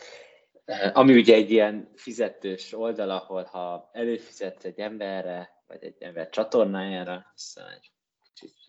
uh, jobban hangzik, hogy így fogalmazom, akkor uh, de pornográf anyagokat fog neked szolgáltatni, de nem vagyok nagyon familiáris ezzel a remek website szóval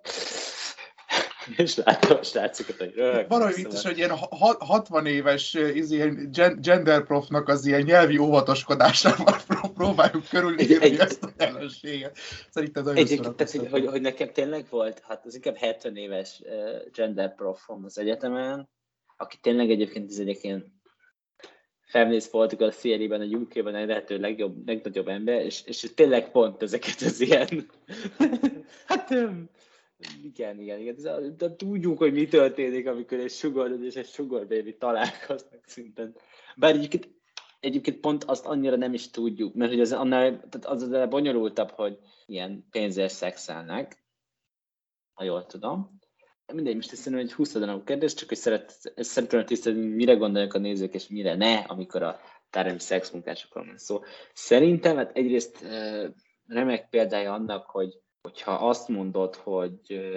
hogy szexmunkás képzés történik az egyetemen, az hirtelen mennyivel egy clickbait és hiszé, hogy azt mondod, hogy a ők, ami azért, a, amire már eleve azért, azért kevésbé hangzik fancy, hogyha ők tartja, ezt finoman fogalmaztam, szervezett egy ilyen képzést arra, hogy hogyan lehet biztonságosan szexmunkát végezni, arra már abból kevesebb, kisebb balhé lett volna, hogyha ezt írja a Times, valószínűleg a Times kevesebben kattintottak volna erre a címre, és ezt nem tudom, hogy ez rajta volt a nyomtatott borítón, de bizonyára kevesebben éreztek volna. Ha rajta volt a nyomtatott borítón, ezt el is el. Hát az eredeti cím ugye ez volt, és ezt pár nappal később változtatták meg még online is, tehát feltételezem, hogy a print verzióban ez volt. Tehát, hogyha még, még ha kikerült az újság borítójára, akkor kevesebben éreztek volna készített, hogy megvegyék az újságot de tudjuk, hogy hogy működik a clickbait, nem is ez a lényeg. Egyrészt ebből azt is érdekes, hogy azért az, hogy kiadjak egy ilyen kicsit clickbaites címet, én nem gondolom, hogy Diane Abbott, hogyha nem ebben a keretezésben hozza a Times, hanem abban, hogy nem tudom, biztonságos szexmunka tréninget tartanak, akkor akár csak észrevette volna ezt a cikket, ezzel most nem Diane Abbott véleményének a sekélyességet szeretném utalni, mert egyébként szerintem neki kiforrott véleményében, de és erre mindjárt rátérek, csak azt, hogy azért tényleg le, észre lehet tenni, hogy azért itt van egy olyan, hogy a média hogyan prezentál egy ilyen ügyet, az sokat, az nagyon komoly befolyással van erre. A másik az az, hogy ebben tényleg egy létező jelenség, hogy egyetemisták szexmunkával finanszírozzák a tanulmányaikat, ami nyilván az egyetemi költségekről az egyetemre járás költségeiről is elmond valamit, mint nyilván, amikor ez bármilyen munkából finanszíroznak kell a tanulmányat, ez erről szól. És ugye itt megyünk bele egy ilyen feminista belvitába, hogy van, amit most három férfi fog megokoskodni, hogy vannak, akik úgy gondolják, hogy, hogy nyilván persze, aki megteheti, az nem fog amúgy se dolgozni az egyetemben lett, nem tudom, nem fog sört csapolni, nem fog, nem tudom, boltban eladóskodni, nem fog babysittelni sem, és hogy ebből a szempontból nem érdekes ez a sztori. Abban az van érdekes, hogy a szexmunkán sok feminista egy ilyen bizonyos feministák, és, és én úgy, úgy érzem, hogy valószínűleg Brian Abbott is egy ilyen ember, egy eleve egy ilyen megalázó munkának tartják, vagy, vagy egy ilyen degradáló munkának tartják, tehát igazából nem is tartják a szó valódi értelmen munkának, hanem egy ilyen patriarchális megaláztatást tartják, és úgy gondolják, hogy ez felháborító, hogy emberek erre szorulnak, és nyilván empatizálnak az olyan emberekkel, akik szexmunkát végeznek, vagy valószínűleg nem is használják a szexmunkát, hanem prostitúciót használják, de én azért azt a szexmunkat szót, mert szerintem a prostitúció szó a legtöbb hallgatónk fejében nem fedné le a, az OnlyFans a broadcastingot, tehát ez egy, ez egy ilyen elfeladatatlan dolog, amit nem kellene senki se végezni, és ezen nyilván felháborító, hogy biztonságos szexmunkát hirdetnek, mint hogy mit tudom én, hogyha valaki, mint hogy az is felháborító lenne, hogyha valaki a biztonságos kokain csempészetről tartana előadást az egyetemen. egyetemen. Szerintem alapvetően ez itt a konfliktus oka, és nyilván azért érdekes, mert igen, tehát igen, Diana előtt szó szerint azt hitt, hogy a szexmunka az megalázó, veszélyes és kihasználó, exploitative, nem tudom. És, kizsákmányoló. Kizsákmányoló, köszönöm, ez tök jó, hogy nem magam tanított ezt, és cikkin érzem magam, te igazad van. Kizsákmányoló. Én büszke vagyok és, rád, Iván. és, és hogy ezért nem, nem kell senkiket végeznie és szerintem alapvetően itt van a vita, és ez az, és ez egy standard, egy ismert feminista érv, hogy amit a Dale mond, viszont ma, manapság nagyon sokan van, vannak, és ezt nyilván nem tudom, hogy számon hogy vannak a szarányok, de vannak olyan feministák az egyik királyságban, úgy gondolják, hogy a szexmunka az nem szükségszerűen kizsákmányoló és megalázó és veszélyes, mikor persze a, a realitás azért tudjuk, hogy hogy milyen, az, hogy ez nem, nem adott esetben, hogyha valaki nem sört szeretne csapolni, hanem az OnlyFans-en szeretne vetközös videókat készíteni, és ebből szeretne megélni, akkor azt neki igazából ez neki ugyanúgy lehet egy felszabadító munka, meg egy, egy, egy, egy jó munka, és szerintem alapvetően emiatt volt ebből ekkora balhé legalábbis a bal oldalon, hogy itt tényleg van egy olyan ügy, amiben ezek az emberek, amiben a bal oldalon, vagy mondjuk az én feminista között, között nem ér, tényleg nincs egyetértés. És, és igen, és szerintem ez az, amiért ez egy ilyen, mert azon túl, hogy persze igen, kellett hozzá egy clickbaites headline, de még volt egy kicsit félre is értett, ezt nyilván nem tudom, és és szerintem nem is érdekes. Szóval abban szerintem mindannyian egyetértünk, hogyha valaki halmozottan hátrányos helyzetű, és rákényszerül arra, hogy eladja a testét, az, az egy szörnyű jelenség, és ezzel ellen fel kell lépni, és biztosítani kell a lehetőséget, stb. Tehát ez egy, ha úgy tetszik, ez egy állami feladat. Ebben azt hiszem mindannyian egyetértünk. Én azt gondolom, hogy amikor a diplomádat finanszírozod azzal, hogy OnlyFans videókat készítesz, hogy én is elmondjam az oldalnak a nevét, és már e, sokadik körben reklámozzuk a punch.hu-t és, a, és az OnlyFans-t. Egyébként szerintem a, az alsóház és a belépési küszöb metszetében lévő nem túl nagy számú hallgatói populációt ma elvesztettük. E, tehát azt pontosan tudjuk, hogy amikor a diplomádat finanszírozod az egyetemen, úgy, hogy ezt csinálod, az nem ez a kategória. Hát az az a kategória, amikor nem a Mekiben akarsz szarér húgyér vécét pucolni, hanem úgy döntesz, hogy te ezt a dolgot megélhetési szinten, megélhetésszerűen csinálod, és az 5 százalék azért azt látjuk, hogy ez nem, nem egy ember, ez nem egy, nem egy kiugró jelenség. És én e, ezt, hogy az egyetem így ehhez asszisztál, meg a diák önkormányzat ilyesmit szervez, én ezt a szó legjobb értelmében halatlanul progresszívnak és pozitívnak tartom. Az hogy, az, hogy ezt lehet foglalkozásként csinálni és művelni, és ez nem kell, hogy egy stigmával járjon, és hogyha az ember úgy dönt a saját életére vonatkozóan, hogy a WC pucolás helyett ezt csinálja, akkor ez egy legit dolog legyen, és ez beleférjen az egyén szabadságába, meg a saját életéről hozott döntésbe beleférjen, meg beleférjen az egyén felelősségbe. Az, hogy ezt mondjuk a diákönkormányzat ilyen tréningekkel normalizálni akarja, én ezt maximálisan támogatom. És hogy miért, miért lett ebből egy, egy botrány, Hát azért, mert akik ezen botránykoznak baloldalon, és ebben a patriarchális struktúrák saját elménkbe ültetett kizsákmányolást, eltagadó természetét próbálják megvilágítani, azok ugyanúgy, mint általában szoktak, igencsak természetellenesen gondolkodnak a való világról, a jobb oldal pedig kegyetlenül áll szent ebben a kérdésben. Most hagyd ne menjünk bele, hogy itt azért milyen ügyleteket lehetne emlegetni, meg hogy ki, ki mit csinál szabad idejébe, tehát most ezt meg lehet nyitni, szerintem nem feltétlenül jár vele senki jól, úgyhogy én azt gondolom, hogy ez az a pont, amikor, és én tényleg ennek örülök, hogyha ebből, ebből a sajtóban hír lett, mert azt gondolom, hogy ez egy, ez egy helyes lépés, és mielőtt rákérdeztek, vagy rákérdezen Ábert, tisztán vagyok, ez a legkevés, egyik legkevésbé konzervatívabb álláspontom, de most ez, ez, a, ez a gát is átszakadt. Jó, én kezdem azzal, hogy én nagyon büszke vagyok most az egyetem, a volt egyetememre. Ezeket egyébként az ilyen, hogy mondjam, PR vagy országos helyzetbe bekerülő ügyeit a Darem rendszeresen el szokta rontani, de most nem tette meg, ami egy kellemes meglepetés, meg hát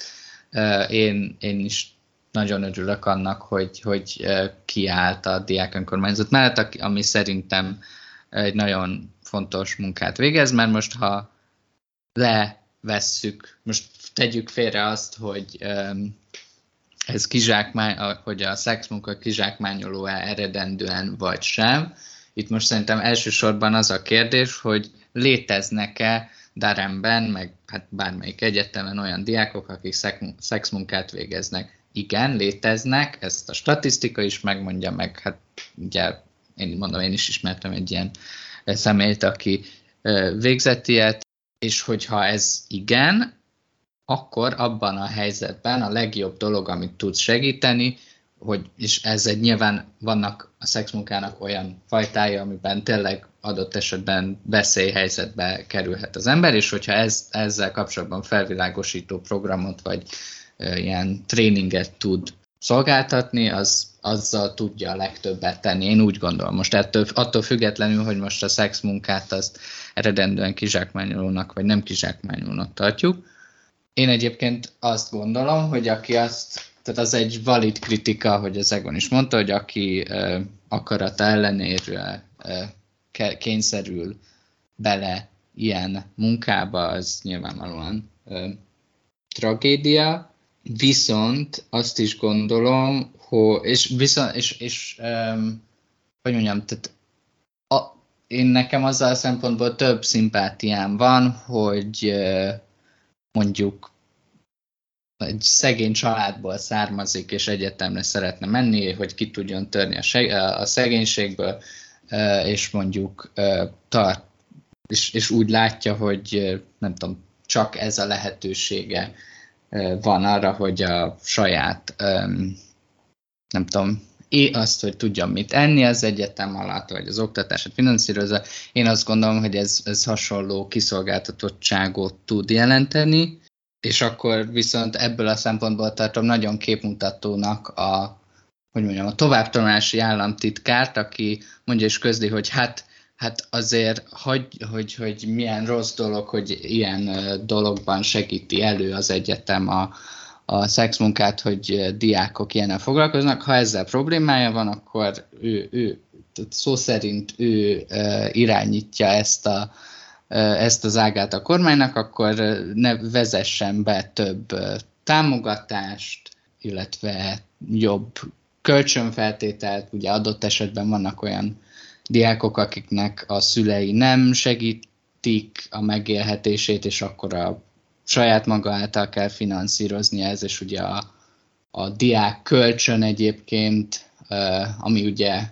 EU-s diákoknak, amikor mi voltunk ott, nem jár, csak a tandíjra, de a megélhetésre nem, de a brit diákoknak jár ugye megélhetésre, és az attól függ, hogy mennyit kapsz, hogy a szüleid mennyit keresnek, és akkor lehet azt mondani, hogy de vannak itt a szülei mondjuk nem hajlandóak segíteni. Szóval nyilván itt, itt többféle dolog van, és azt gondolom, hogy ha ennek a, mondjuk a szexmunkának az eredendően kizsákmányoló természetéről beszélünk, akkor szerintem azt a világot szítjuk, vagy azt a világot kritizáljuk, amiben emberek szexmunkába vannak taszítva, de azt a világot nem fogjuk megjavítani azzal, ha mondjuk minden áron tűzzel, vassal üldözzük a szexmunkát, mert akkor egy tünetét a, a rossz világnak orvosoljuk, de magát, tehát akkor meg más borzalmas munkát fognak végezni az emberek akaratuk ellenére. Ez a vita szerintem akkor lesz aktuális, hogyha már egy ideális világban már nem taszít senkit e felé a saját társadalmi helyzete, amiben hibáján kívül került, de abban az esetben pedig csak olyan emberek fognak szexmunkát végezni, akiknek mondjuk ezzel kapcsolatban nincs, nincs akik nem, nem kényszerből kerülnek bele. Én nekem nagyjából erről ez a véleményem. A, a felháborodásról meg szerintem az érdekes, tehát szerintem a brit politikus elit mindenképpen, meg a média elit is jóval konzervatívabb, mint a társadalma. Ezt én a, leginkább a fű legalizációban érzékeltem. Ezen kívül, hogy kb. mindenkivel, akivel beszélnél Nagy-Britanniában, vagy hát egy nagy részével a társadalomnak azt mondja, hogy persze ez így tök okés lenne, miért ne, és bármelyik akár munkáspárti politikustól így megkérdezed, akkor hát, hú, hát az azért veszélyes lenne, meg izé. És ez egy, szerintem egy generációs dolog is, hogy ott úgy tűnik, hogy tehát, hogy az én évfolyamtársaim mind nagyon, akikkel én beszéltem, mind nagyon büszkék voltak a, a Darem, főleg arra, hogy a Daremi Egyetem maga, tehát nem csak a hők kiállt ezért, és, és azt veszem észre, hogy a, ez a mi generációnk általában liberálisabb hozzáállása van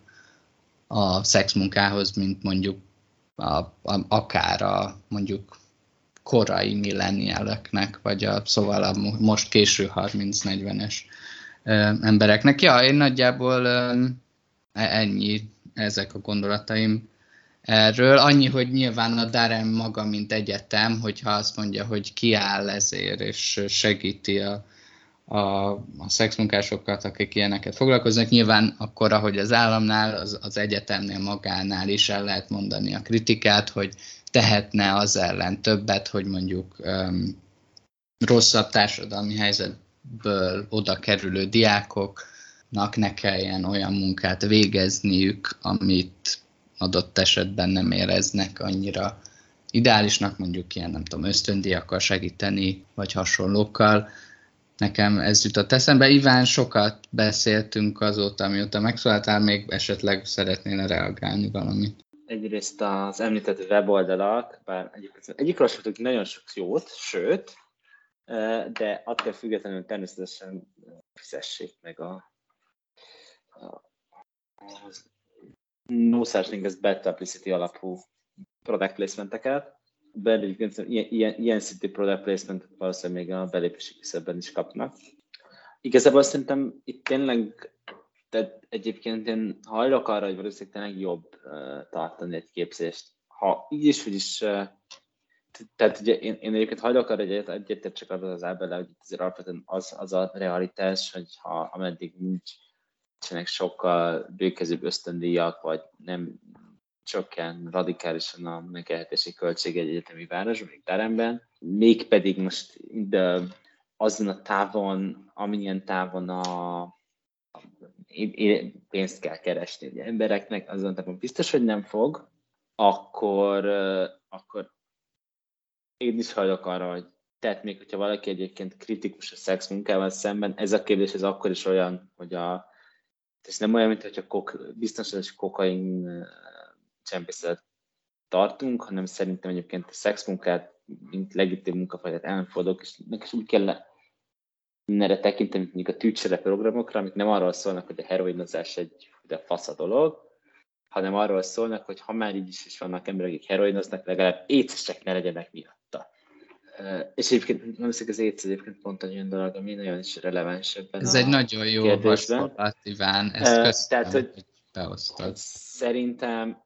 és nekem ez a, annak ellen nyilván sokkal kérdésem ezt, hogy, tehát, hogy lehet azt gondolni, hogy egyébként mondjuk a szexmunka nem egy nagyon uh, emberhez méltó, vagy hogy mondjam, formája munkának, viszont szerintem ebben az esetben ettől függetlenül még azok, akik bármilyen a szexmunkára kényszerülnek, jobban járnak, hogyha részesülnek olyan tudásokban, amelyekben, amelyek kell ezt biztonságosabban, biztonságosabban tudják végezni, hiszen azért, és többek között azért az, amiatt is, illetve pontosabban vannak olyan feminista érdekek, ami szerint a pénzért fizetett szex az mindenképp szexuális erőszak, de most, ha nem megyünk bele ezekbe a feminista emeleti vitákba, amire nyilván nem fog belevenni, mert nincs rá terünk, azért itt tényleg arról van szó, hogy ilyen helyzetekben mondjuk a, a szexuális erőszaknak megvan a veszélye, bármilyen szexuális zaklatásnak, kizsákmányolásnak, ki, kihasználásnak. Tehát ezek ugye nyilván reális veszélyek egy, egy szexmunkás helyzetben, sokkal jobban, mint egy, még sokkal jobban, mint azoknak az emberek nem végeznek szexmunkát, és, és szerintem ezért ez egy tök, ezért én egyetértek azzal, hogy, ez, hogy ezek olyan tudások, amiket tulajdonképpen zárójelezhetjük ezt az egész, oké, okay, legyen-e szexmunka, ne, ne legyen-e szexmunka kérdést, vagy hogy belefér, nem fér bele, hogy ameddig van, addig szerintem fontos, hogy, hogy a szexmunkával foglalkozó embereket, szexmunkásokat minél jobban megvédjük a, attól, hogy mondjuk szexuális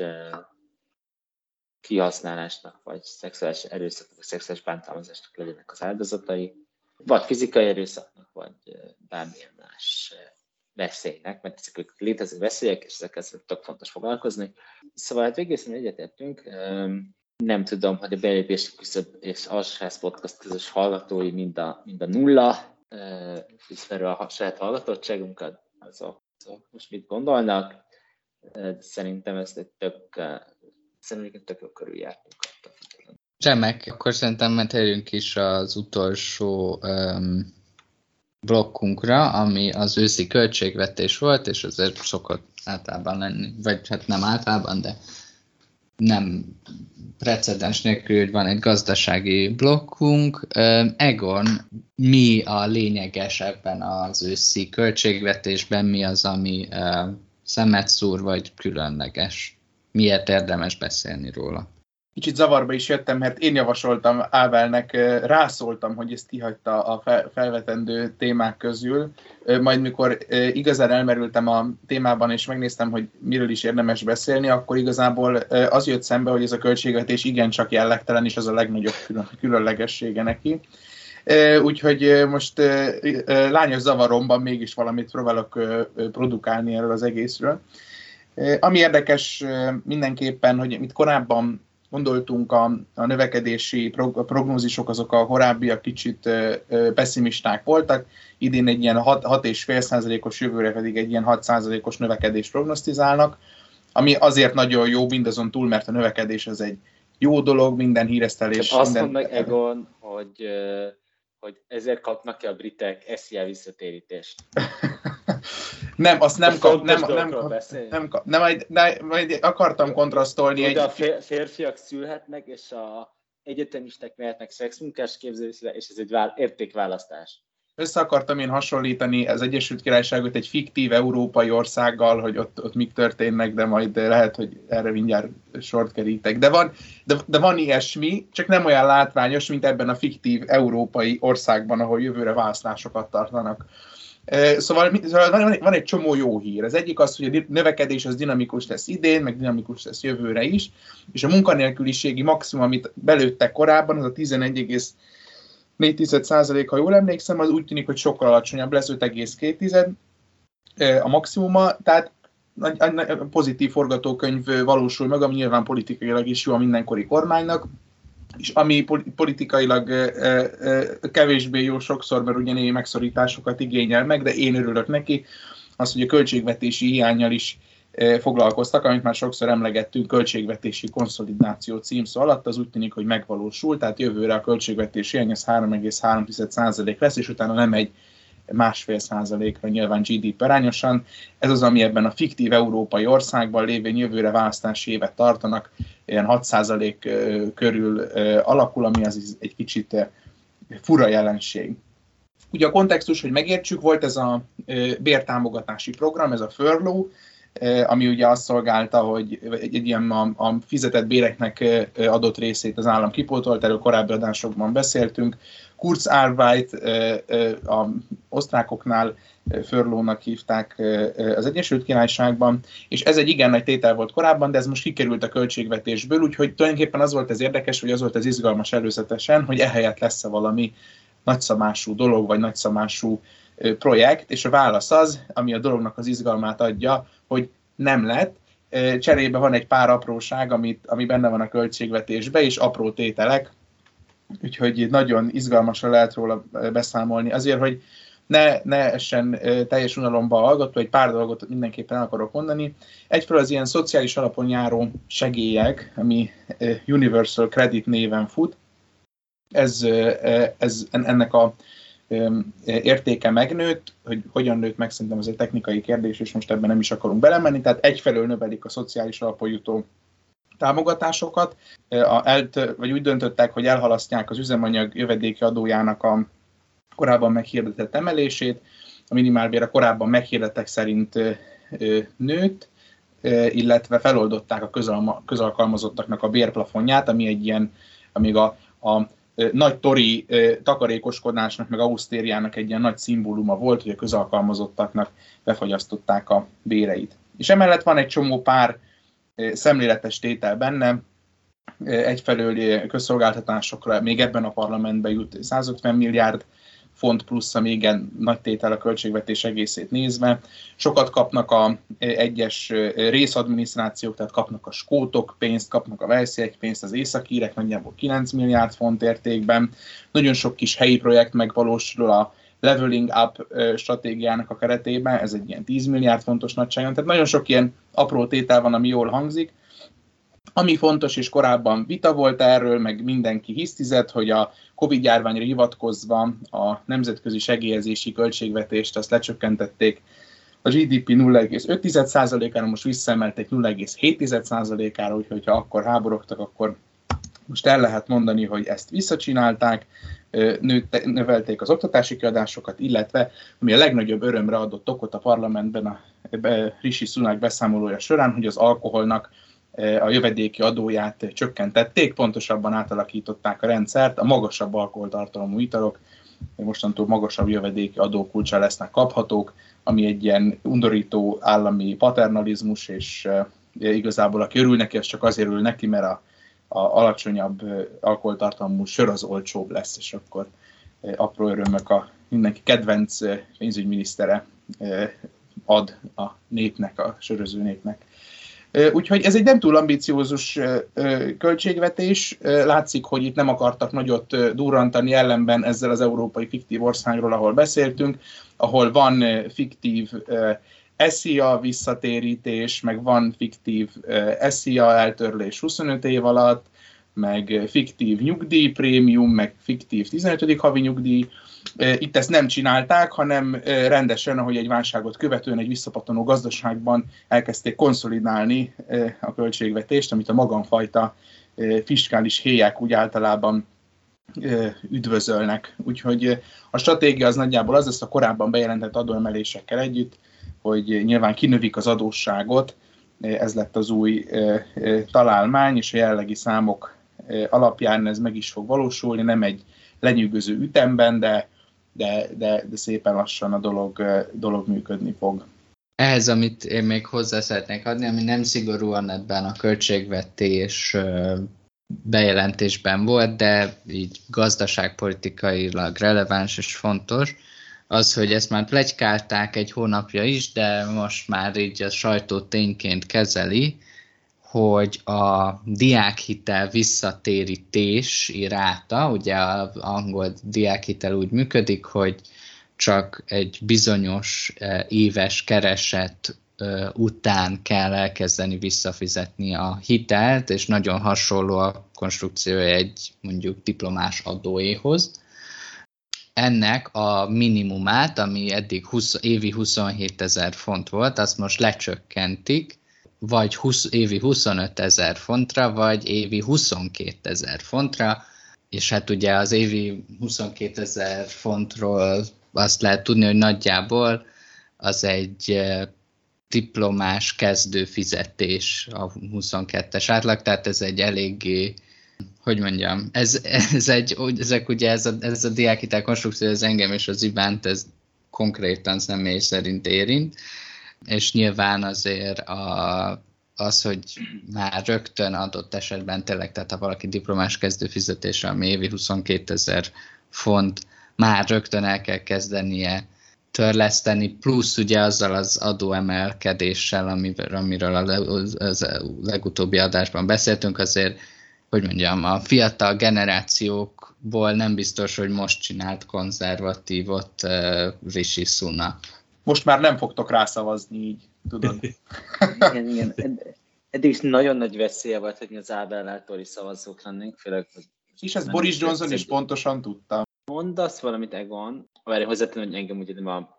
a UK és hanem a forint, forintra át, átforintosítják ezt valahogy, és kitalálják, hogy mennyi az, ami forintban ekvivalens, és nem egy, nem, nem úgy átváltják, hanem kitalálnak egy magyar thresholdot. De mondasz valamit egyébként Egon, mert hogy egyébként Boris Johnson hogy tényleg nem számol a fiatalok szavazataival,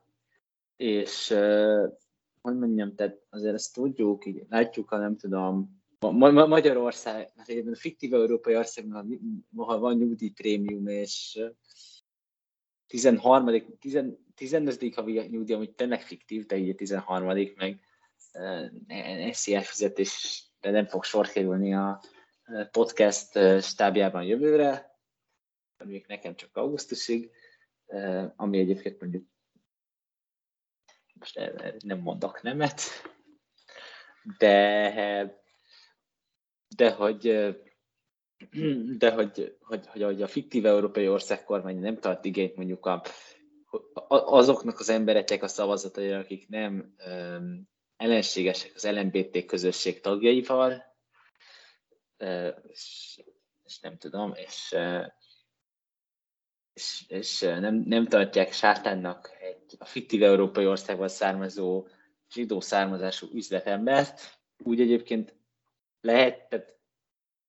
lehetséges, hogy a, a vagy, vagy mondjuk mit tudom, a fiktív európai ország fővárosának a polgárság egy jobb példa, hogy, hogy ugye azokkal nagyon könnyű kicseszni, akiknek nem számítasz a szavazatára, és, és ezért ezt láttuk, hogy a Corbyn érában a fiatalok szavazatára erősen nem számíthatott a konzervatív párt, ez, és ezért nem valószínű, hogy ez megváltozna attól, hogy Keir Starmer nem a legizgalmasabb ember a világon, legfeljebb az változott meg, hogy a Labour-től átmennek a zöldekhez, vagy a libdemekhez, az SNP-hez, vagy a tudom, Plaid Cymru-hoz, és ennek tényleg ugye megvan az veszély, hogyha valaki nem tart a szavazódnak, akkor onnantól kezdve tulajdonképpen aki ami neki fáj, ez nekem már mindegy, hiszen csak fog rám szavazni. Ami nyilván kevéssé értető, hogy mi a politikai előnye annak, hogy cseszünk a fiatalokkal, mert azért azt nem láttam, hogy, hogy nagyon, nagyon, a nyugdíjasok azt mondják, hogy ezek a ingyen élő semmire kellő fiatalok, ezek nem, nem fizetnek elég diákhitel törlesztést. De csak 27.500 fonttal, fonttal kell diákhitel törlesztés fizetés, ez nagyon sok pénz. És ennyi, ennyi, hogy én, én, én a politikai hasznát nem látom az emelésnek, de hát az a baj, hogy valószínűleg politikai kára sincs, ameddig, ameddig a fiatalok úgy gondolja Boris Johnson, hogy nyerő a fiatalok Aztán lehet, hogy úgy fogja gondolni, hogy nem nyer a fiatalok nélkül is, vagy hogy, vagy hogy lehet, hogy nem mindegy, hogy 20 vagy 30 a, 30 alatti a körében, és akkor lehet, hogy nem tudom, 35 ezer fonttal lesz a diákhitelt törlesztés, vagy tudom is. Mert azért inkább egy kérdést megfogalmaznék felétek, gondolom még ezzel a lépéssel együtt is mondanátok azt, hogy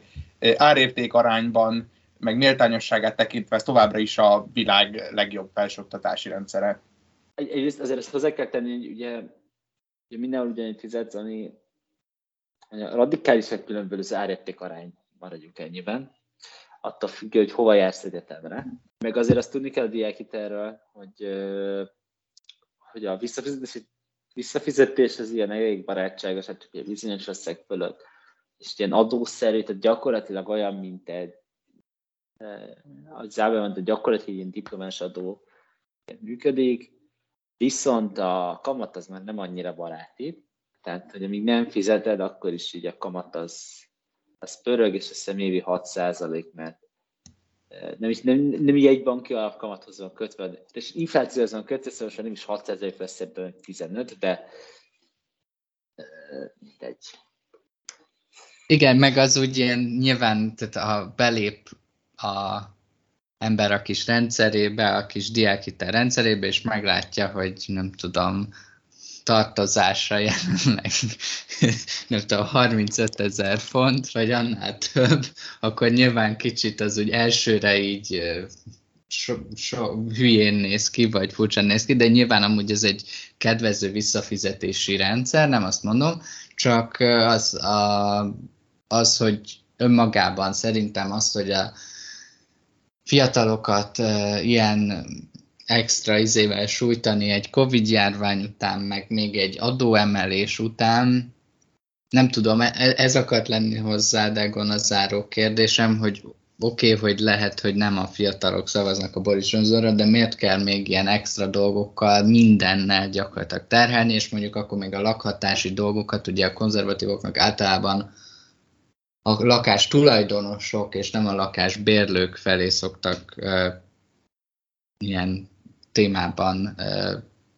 kedvezményeket tenni, szóval, hogy, hogy uh,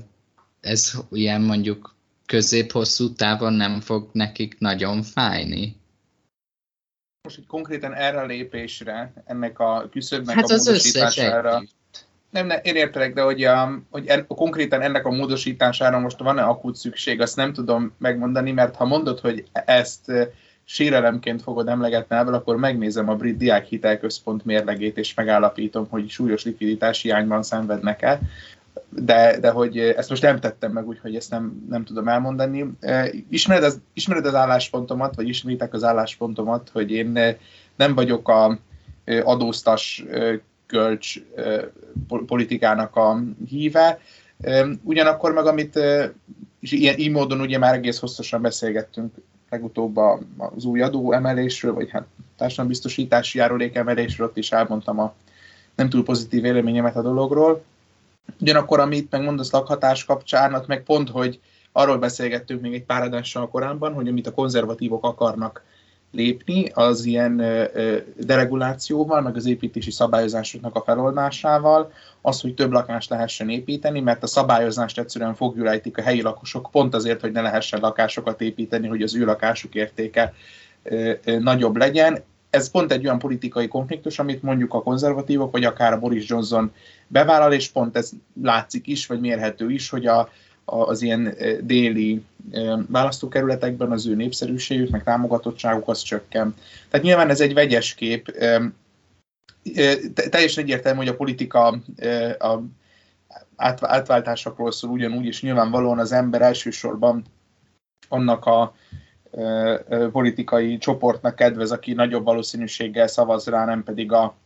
korbinista, marxista, szociológus hallgatóknak a diákhitel törlesztési konstrukcióját próbálja kedvezőbbé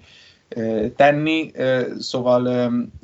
Isten igazából a kérdést kicsit nem tudom értelmezni Ábel, úgyhogy inkább csak mondjuk, hogy empatizálok az ügyjel, de talán még, hogyha így, ez, ezek is lettek volna a kezdő feltételek, mindketten azt mondjátok, hogy ennek ellenére nekivágtok ennek a ennek a csodálatos utazásnak is a 30 ezres felhalmozott tartozásod mellé, hogyha oda tartott párás tekintettel a Dörhemi diplomázatából, akkor még mindig azt mondhatod, hogy az Egyesült Királyság csak fair volt veled az elmúlt pár évben. Szerintem ennyi voltunk mára. Szerintem egy témákban igazán sokszínű alsóház volt, úgyhogy mindkettőtöknek köszönöm a beszélgetést, és majd találkozunk legközelebb. Sziasztok! Sziasztok! Sziasztok.